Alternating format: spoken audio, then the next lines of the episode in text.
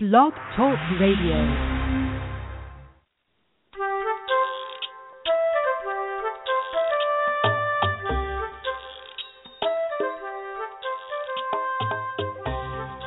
Hi there, welcome to Teach Me to Talk the podcast. I'm Laura Mize, pediatric speech language pathologist, and I'm so glad you joined me for this show.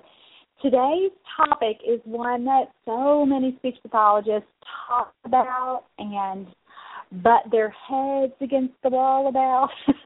and it's certainly something that I receive questions about all the time, not only from therapists but from moms as well. So Today we're going to be talking about how difficult it is for toddlers with language delays and disorders to learn, to understand, and more importantly, use early pronouns. So I know it's a topic that, again, interests lots and lots of people. And again, the reason that I'm doing this show is because I have had this very persistent mom for months now email me uh, about her daughter. And let me just start with her specific question because that's what I'm going to tailor all of our general discussion around. Uh, so let me give you some background, and then we'll kind of back up and look at pronoun usage more broadly. But for right now, let's kind of get to the reason that we're doing the show. And, and this is from a mom named Miriam. And she says, My daughter is four years old and is diagnosed with global developmental delay comorbid with autism traits. She says, I have your Teach Me to Talk the Therapy manual, and I read the pronoun section and applied that on her, and I've not had any luck. She's still using her name instead of using early pronouns. For example, she says her name wants green color instead of saying, I want green color. And then she goes on to say, You replied to me um, a while back when you answered my question in your post and you told me to structure everything in a way with mass practice.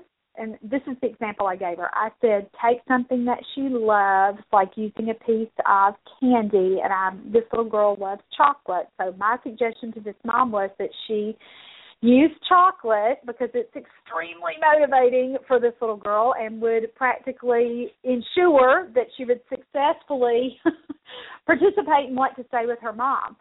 So I suggested to mom that she should say, Who wants a piece of chocolate? Who wants a piece of chocolate? And then for mom to model, I do, I do, or even model me uh, to sometimes kind of mix that up once she has begun to successfully imitate um, I do. And so mom goes on to say, after two weeks of practice with her, she now says I do without a model, thanks to you, but only in response to who wants. So she's saying that her little girl has certainly learned it in that context, but she goes on to say, my question is how do I generalize pronouns in a phrase? so that she can say pronouns like I, me, my, and not her name at the start of the phrase. And she goes on to tell me that she's using two to four word phrases consistently, but the pronouns are missing. She says, I'm worried and I need step by step structured instructions because my naturalistic method is not working. So let me just say again how much I love moms like this who try so hard and who are so instinctively fantastic at identifying the problem. She says, Okay, you gave me a great idea. Now she's learned to say, I do, but that's the only time she uses pronouns. So what now, Laura? so that's what we're going to be talking about today because, again, it's a really, really common problem for children with uh, specific issues is this mom said her little girl has was diagnosed with global developmental delay with some traits that would resemble autism. And this is a mom too that's not in the United States. So there could be some diagnostic differences. There you know, certainly gosh, even within the United States, from locality to locality, you'll see some differences in how professionals diagnose autism, you know, it could be that when she was diagnosed, she the professionals diagnosing her didn't feel that she met fully met all of the criteria, so she maybe had some things that looked more or leaned toward autism, but not everything was consistent so that they felt like they could give her that diagnosis. And again, you you don't always know what's happened. You don't know what the rationale has been. So certainly um, the reason that I'm saying that lots and lots and lots of children who are on the spectrum struggle to learn pronouns. It's almost see, I can't really say that. I was going to say it's one of the diagnostic criteria, but it's really not. Let me just kind of stick in another little side note here, another little uh, mention of this. I have a new book out this summer. I spent summer, most of the summer, the early part anyway, May, June, and July, writing it called "Is It Autism? Helping Parents Understand the Diagnosis of ASD."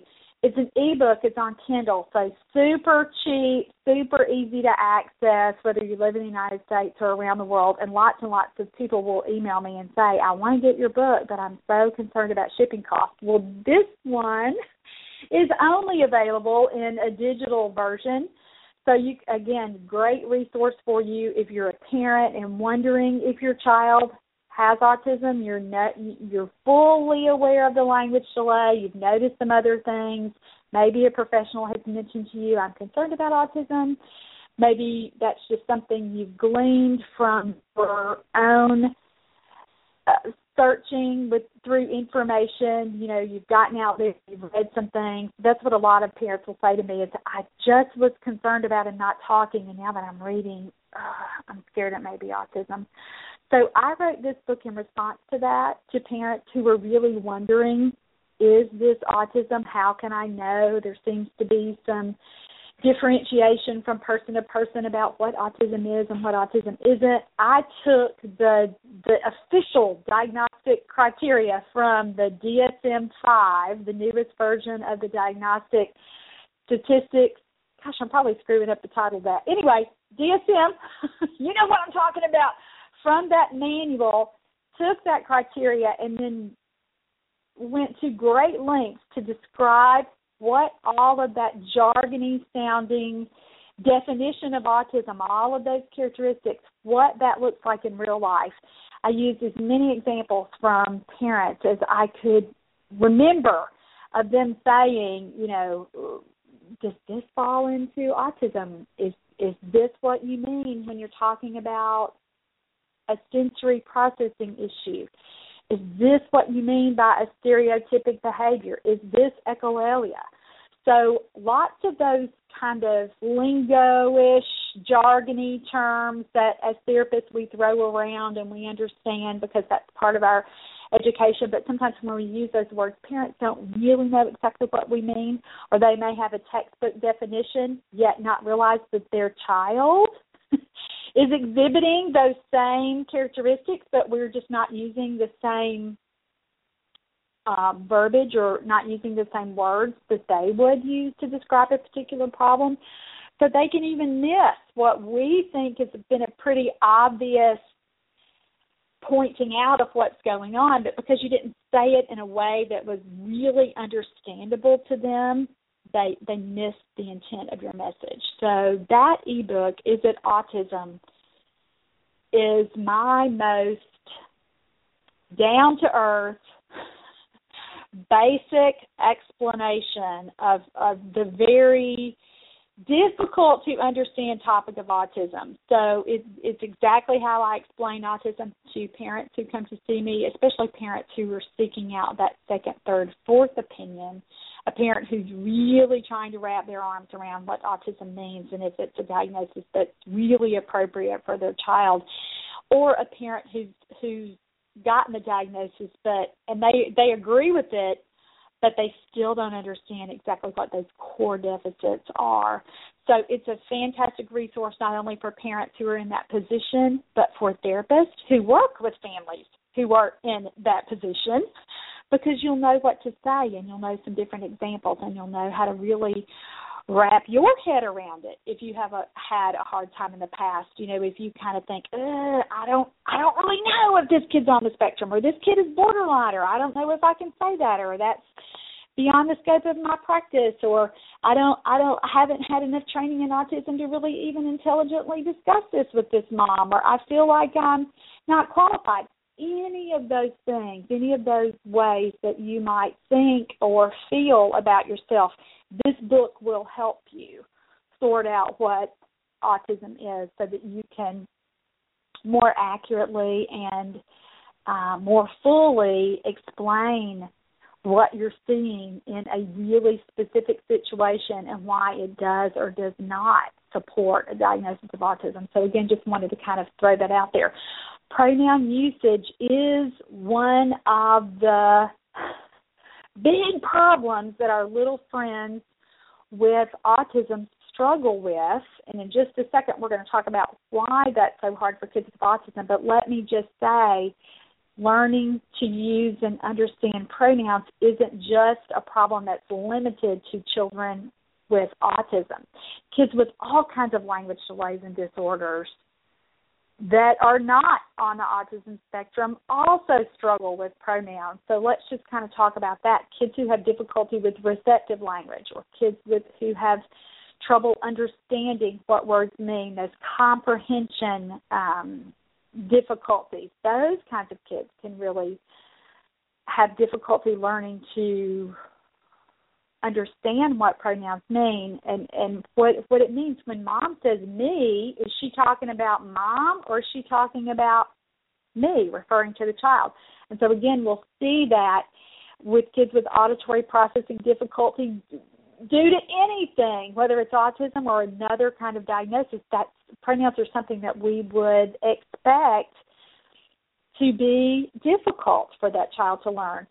Certainly, our friends who are on the spectrum who are echolalic also struggle to master pronouns because those children, their little systems are hardwired to repeat what they've heard. So talking is not difficult for them. They can certainly pop out what they've listened to someone else say, but here's the kicker. Most of the time when echolalia is involved, when a child is over two, we know that that stems from not really understanding and not processing what they've heard someone say. So they just repeated it back because they know how to talk. That part of their system is not disrupted. But again, they're missing that underlying piece of comprehension. They can say it, but they don't always know what it means. Now, echolalia is more commonly associated with autism than with anything.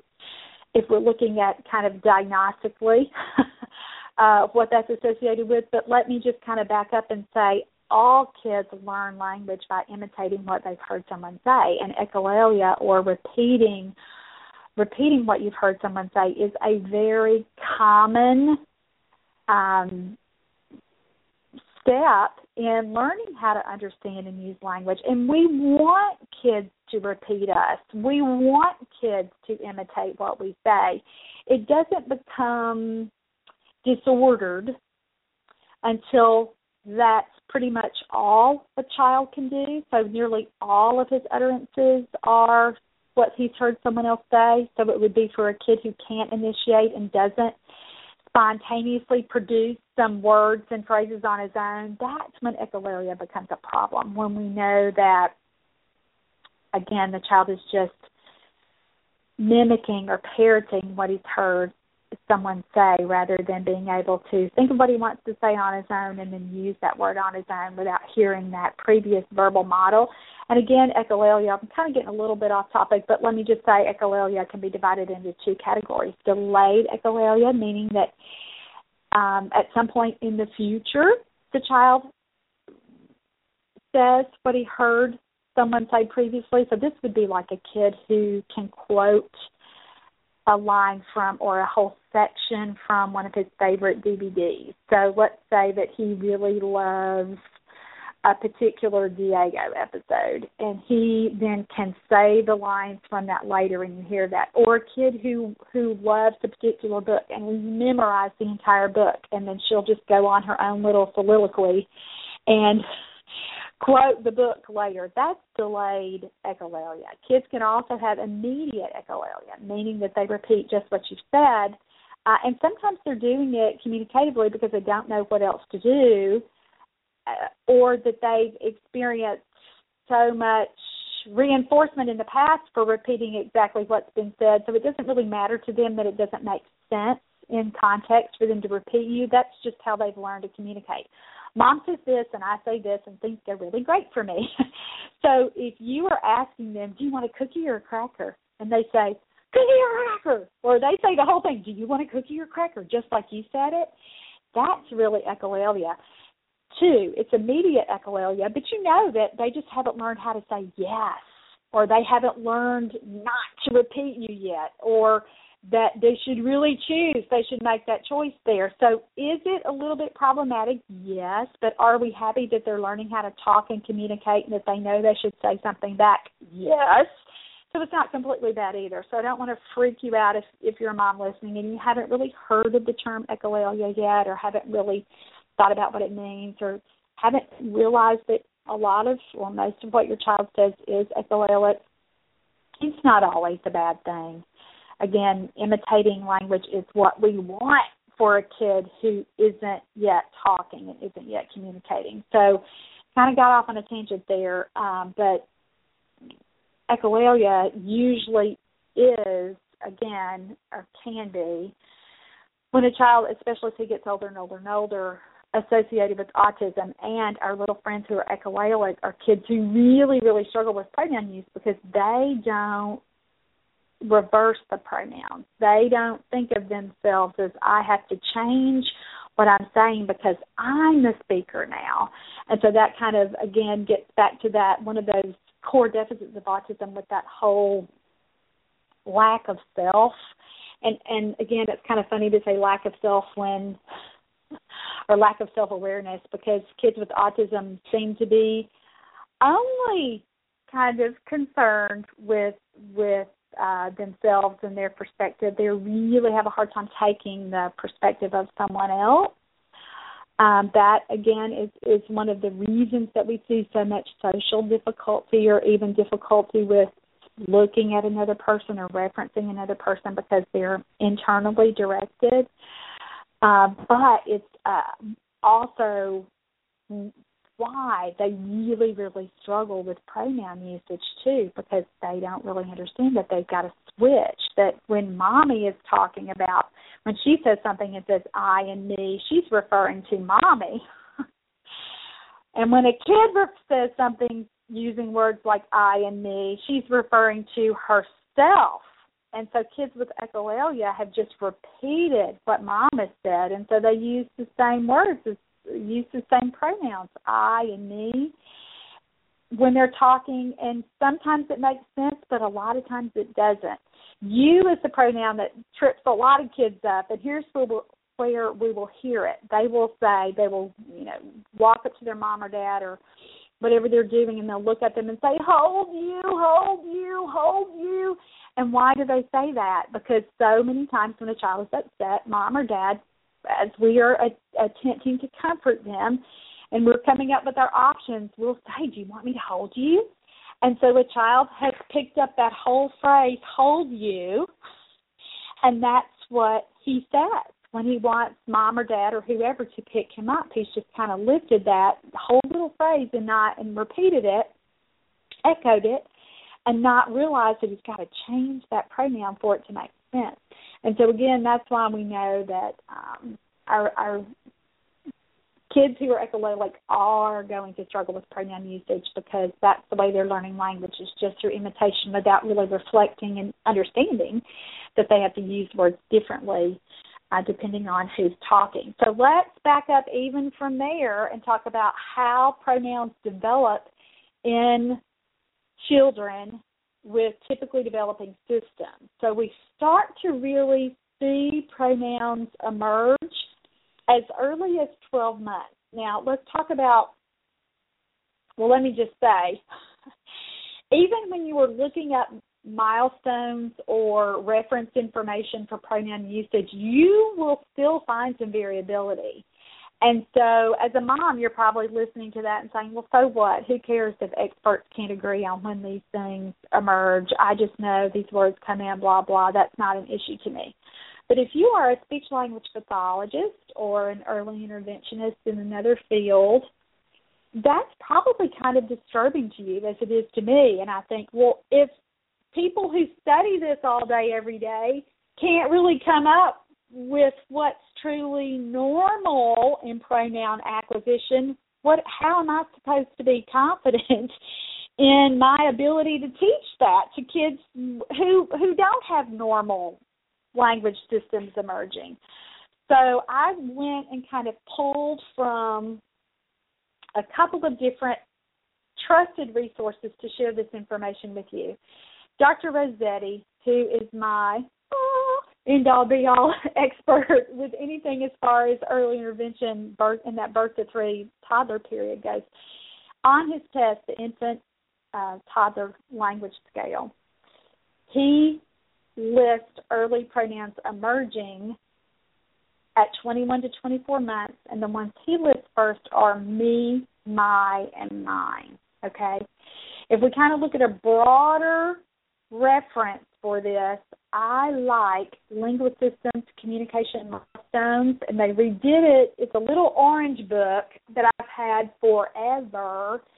And if you've seen me live at an event, it's something I use as a reference all the time. And you know, the, my copy is probably, gosh, ten years old now. But they redid it in 2012 to make sure that the milestones that they were using were still current and reflected. This is the information that they included about pronouns. It said there's no clear cut progression for the acquisition of pronouns. However, most linguists agree that the pronouns I and it are the first pronouns to emerge, followed by you.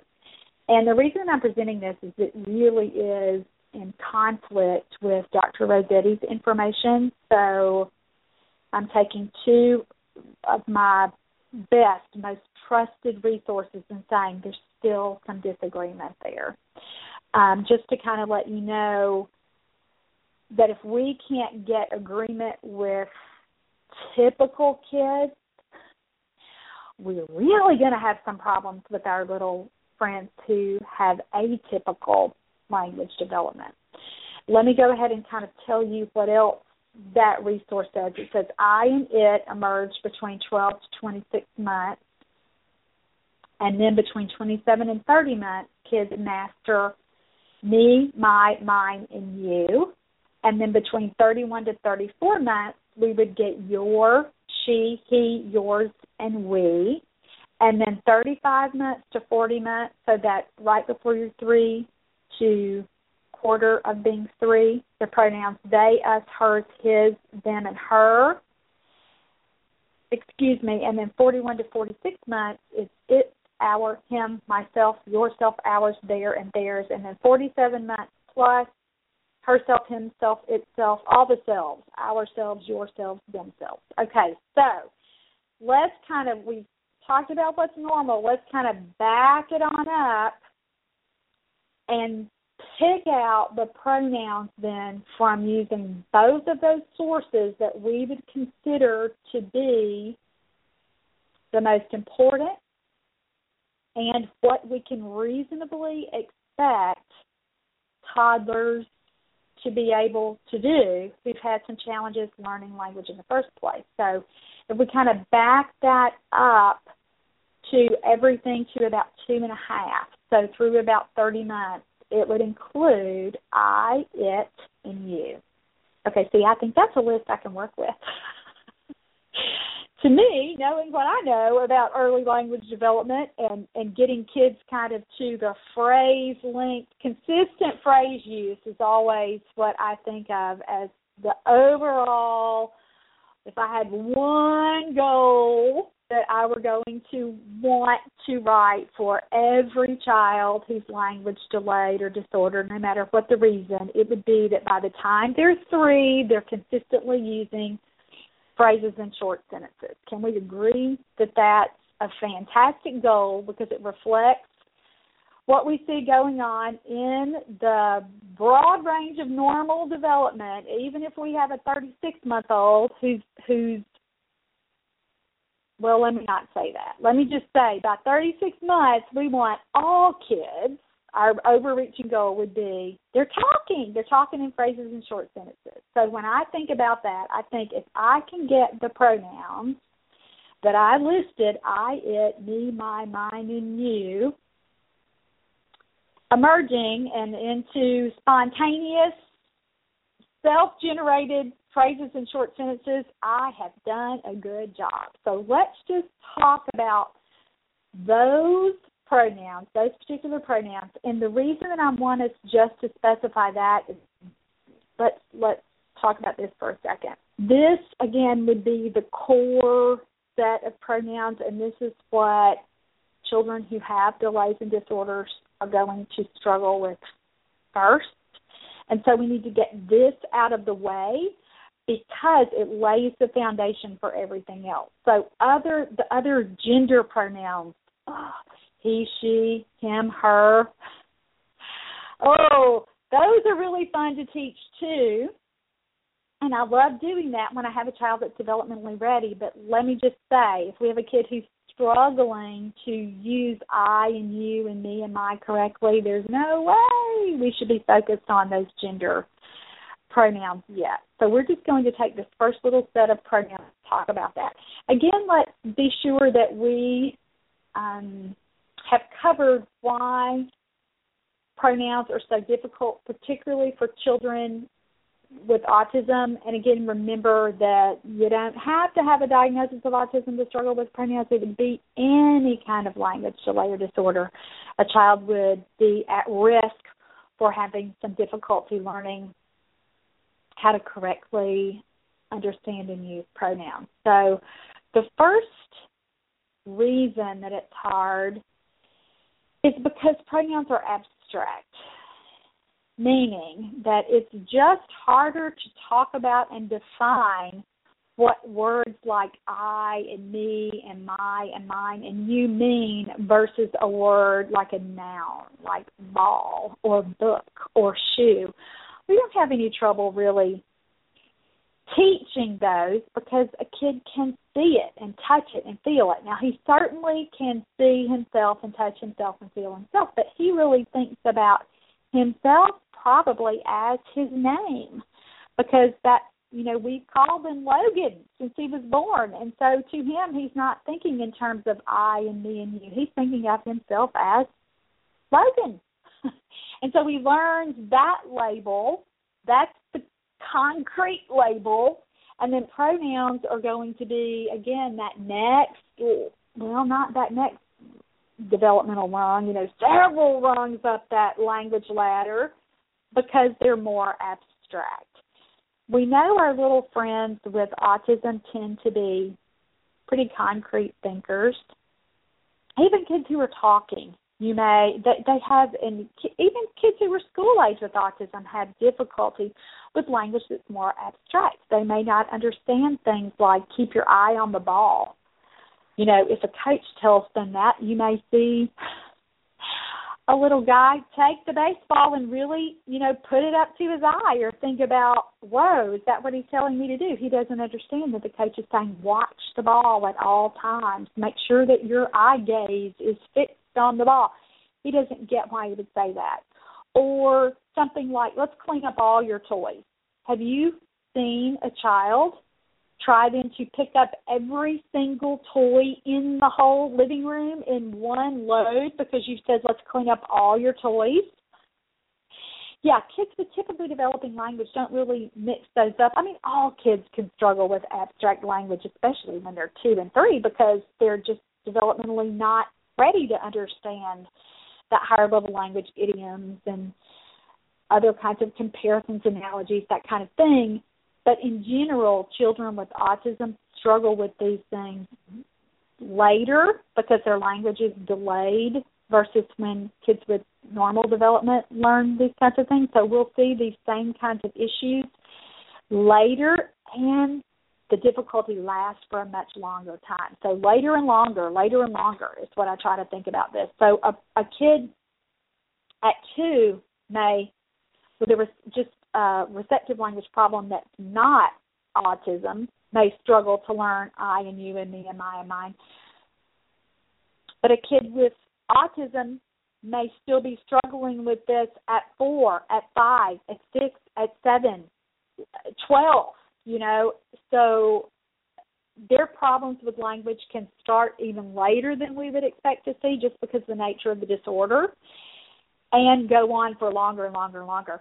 When I was prepping for this show, and gosh, let me just say to this mom, because I know you're going to be listening, I'm, I'm sending you the link. I am so sorry for how long it took me to get this show done, but I wanted to make sure that I did it justice with not just saying, try this, try this, without really explaining the whole context. And so I would start to do the show or get it get ready to do it and then something else would happen and I wouldn't do it or I would have another guest that had some time constraints or would say, "Oh, well, I can do next week." And I would think, "Well, that I'll just do that topic that week and delay that pronoun show a little bit longer because it's just me doing the show. And so I've had lots of time to kind of put this topic down and then pick it back up. So I've read a lot of blog posts from moms who've talked about how long their children on the spectrum really struggled to learn pronouns. And so if you're a mom in that position, that's something you might want to do is just search pronoun use in kid with autism or how you know teaching the pronouns I and you to a child with autism and read through some of those blog posts about how long their children struggled with this. And it's not to redirect you to say, oh, you shouldn't be complaining about this. Your kid may struggle with this for a long time, so just you know, let's not worry about it. That's not my point. It's just to let you know how hard it is. And I want you to be able to see that that other parents and other kids have really struggled with this too because there's always comfort in realizing we're not alone in this or in realizing oh this is just kind of the nature of her going on with her diagnosis isn't that she's just really hard to teach or it's not that she's just stubbornly refusing to make the switch here. It's that it's super, super, super challenging. It's really, really hard. So reading those blog posts may again give you some insight with that. All right, so we've talked about how kids with autism are concrete thinkers, and because pronouns are abstract, it's going to make it more difficult.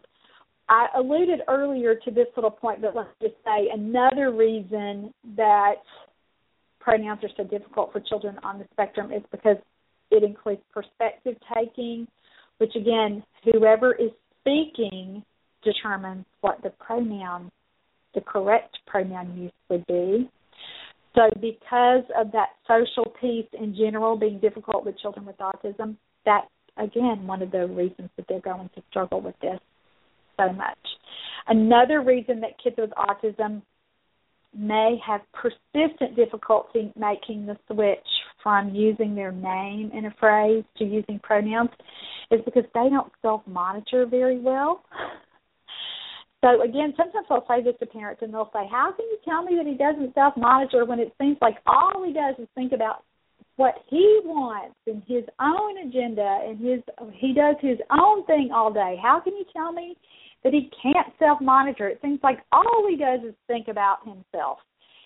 And again, let me just say that would be a yes, you're right, and no, you're wrong, both kind of answer. He still won't be able to do that self reflection piece or think about how he talks for much longer, probably, than a typically developing kid would. And we know that self monitoring and self correcting really isn't uh, realistic to think about with kids until they're right at about four. Now, I've worked with some three year olds and even some really with it two year olds who can kind of do it and self monitor and self correct, but only because they've had so much practice being corrected and redirected during therapy that they kind of, I think that they anticipate oh, she's about to set, she's about to fix that for me, she's about to correct me, and then they go ahead and do it, not because they were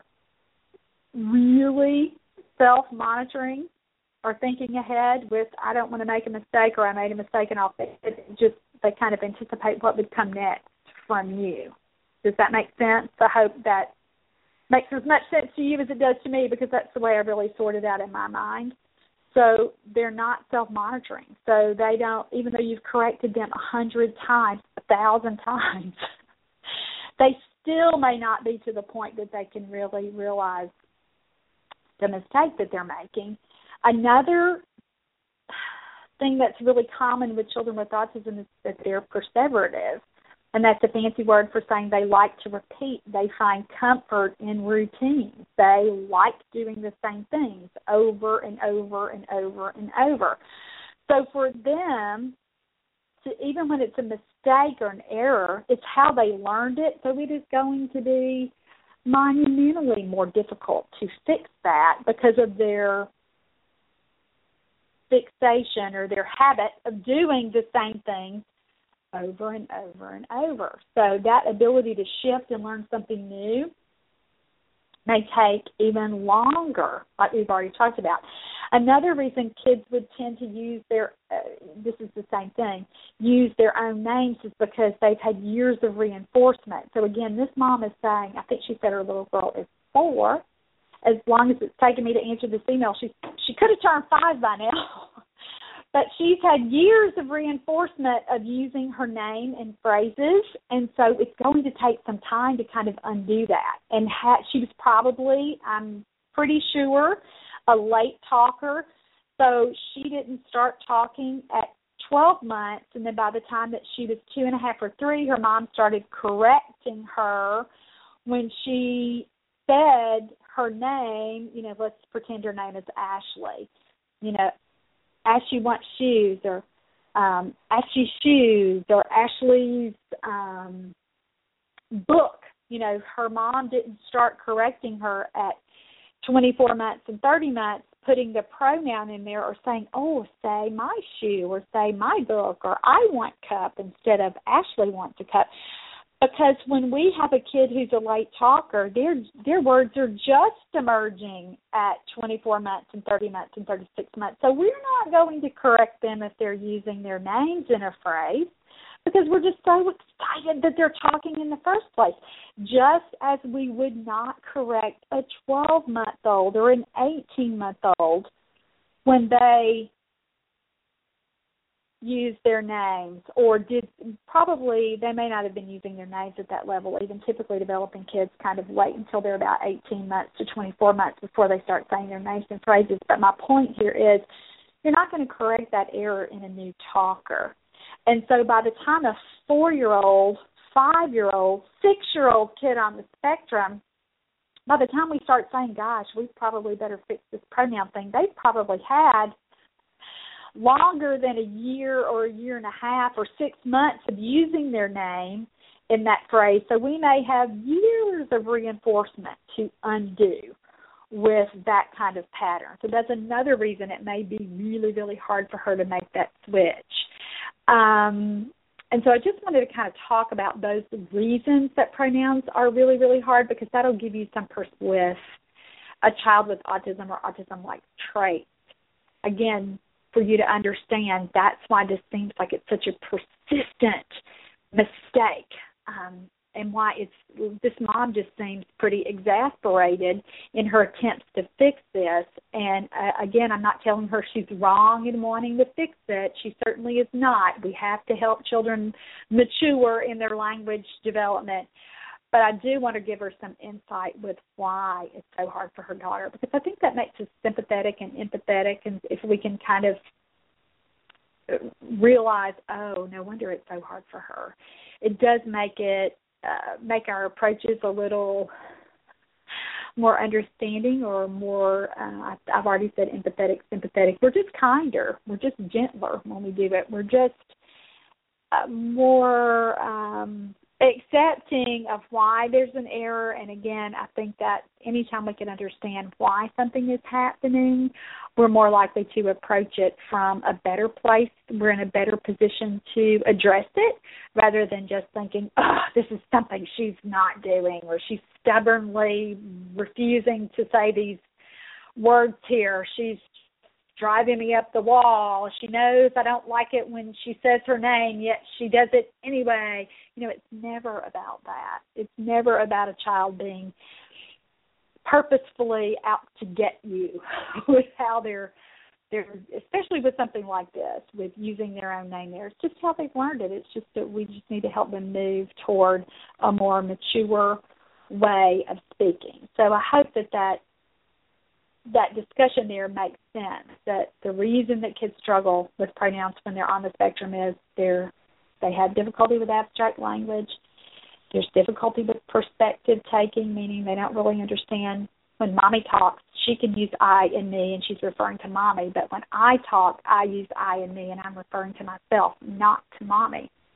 And so they have to understand that that you know more of that self awareness kind of role.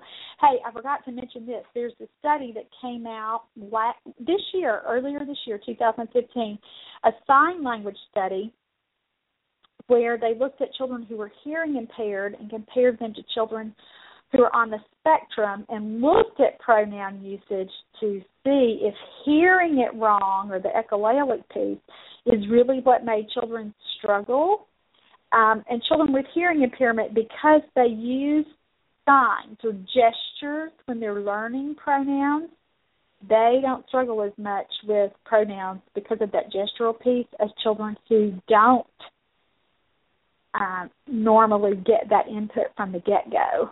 Um, so, like with a hearing impaired kid, we would sign, we would gesture, we would do things to supplement what we were saying to them because we have to help them learn how to compensate for not hearing language.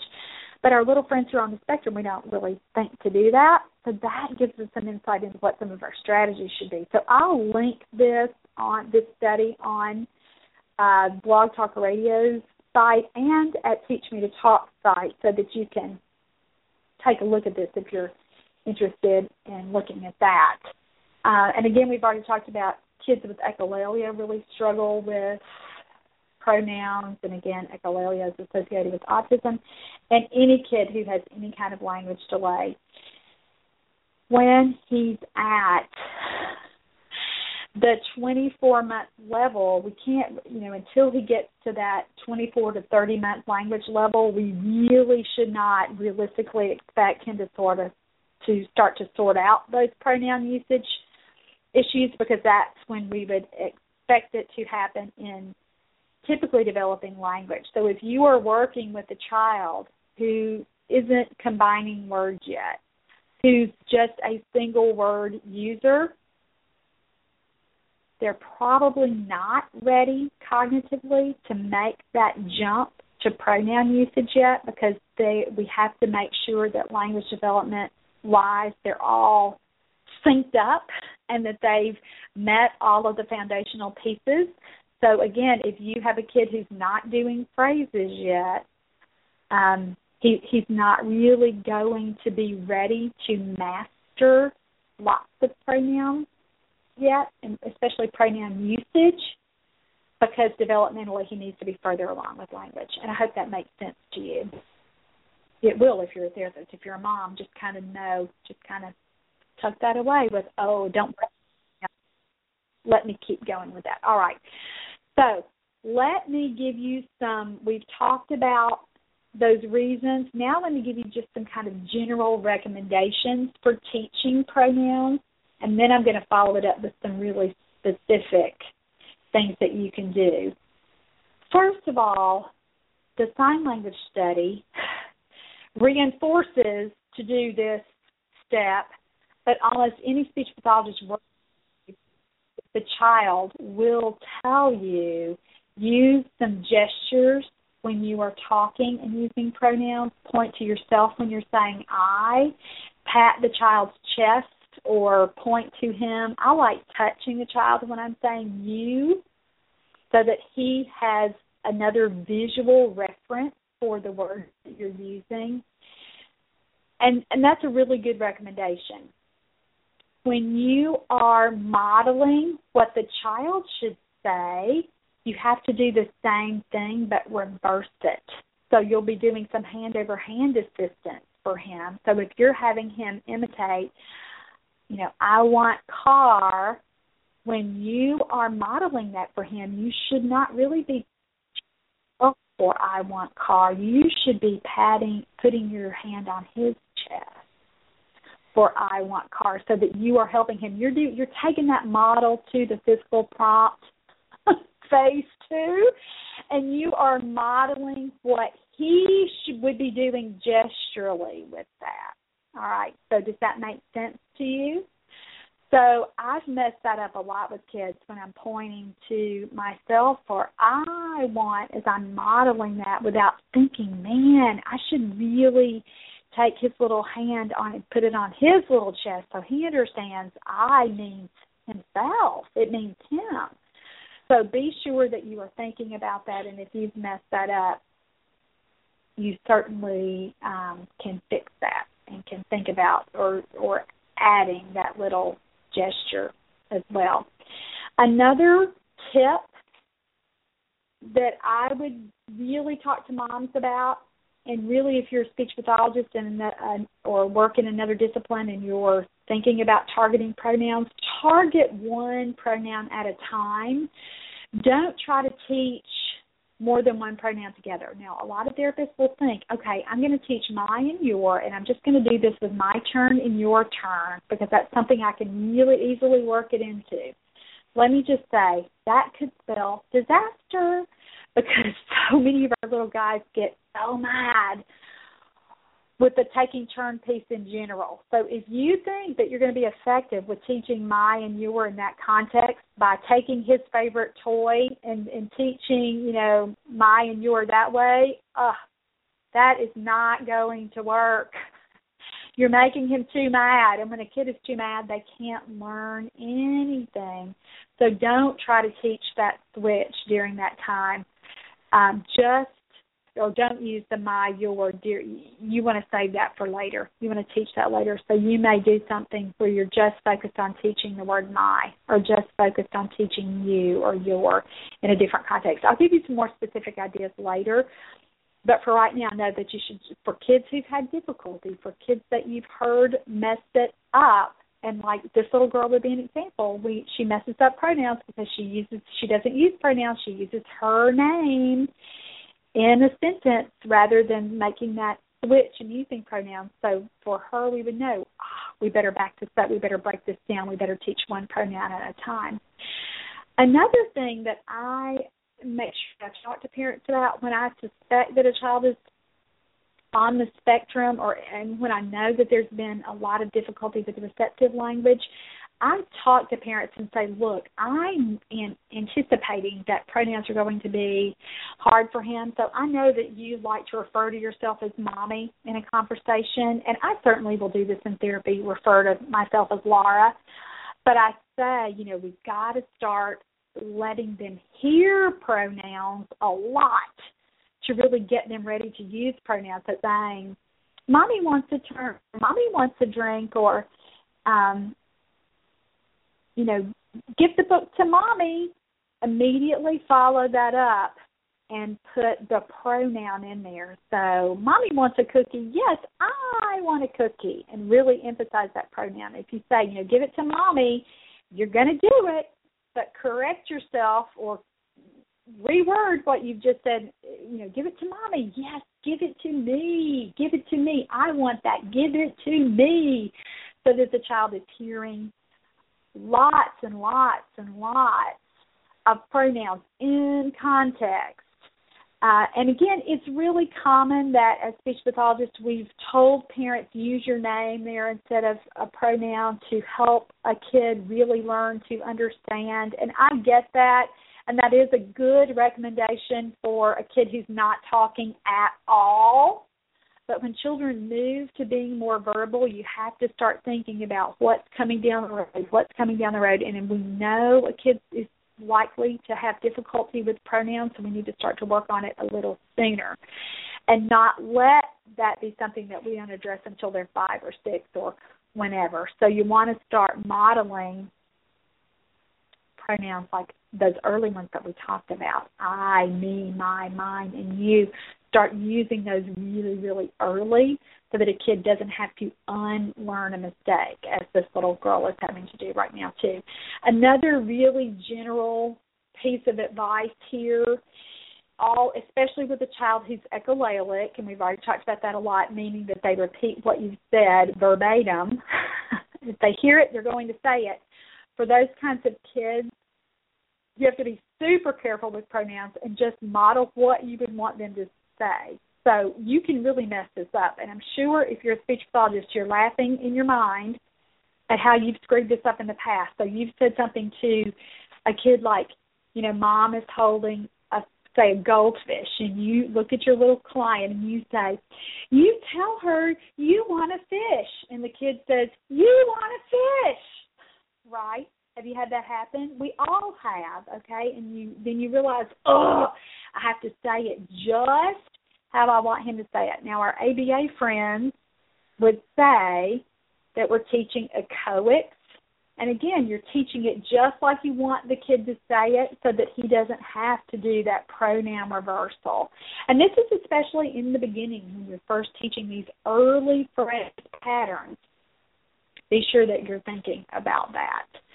Um, let's see. Let, we don't have very much time in today's show, so tell you what, this is going to end up being a two-parter, and I had no idea that I would be able to talk about this, but I want to be sure that we are fully answering this mom's question, especially since she's been so persistent in emailing it to me time and time again. So today's show, we've talked about why pronouns are hard, how pronouns emerge in typically developing language, and I've given you some really general recommendations for teaching.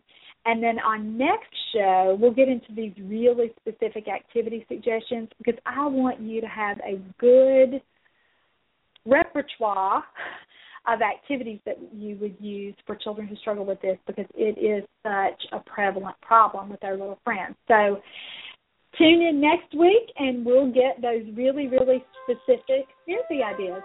Thanks so much for joining me today. Have a great week. Bye bye.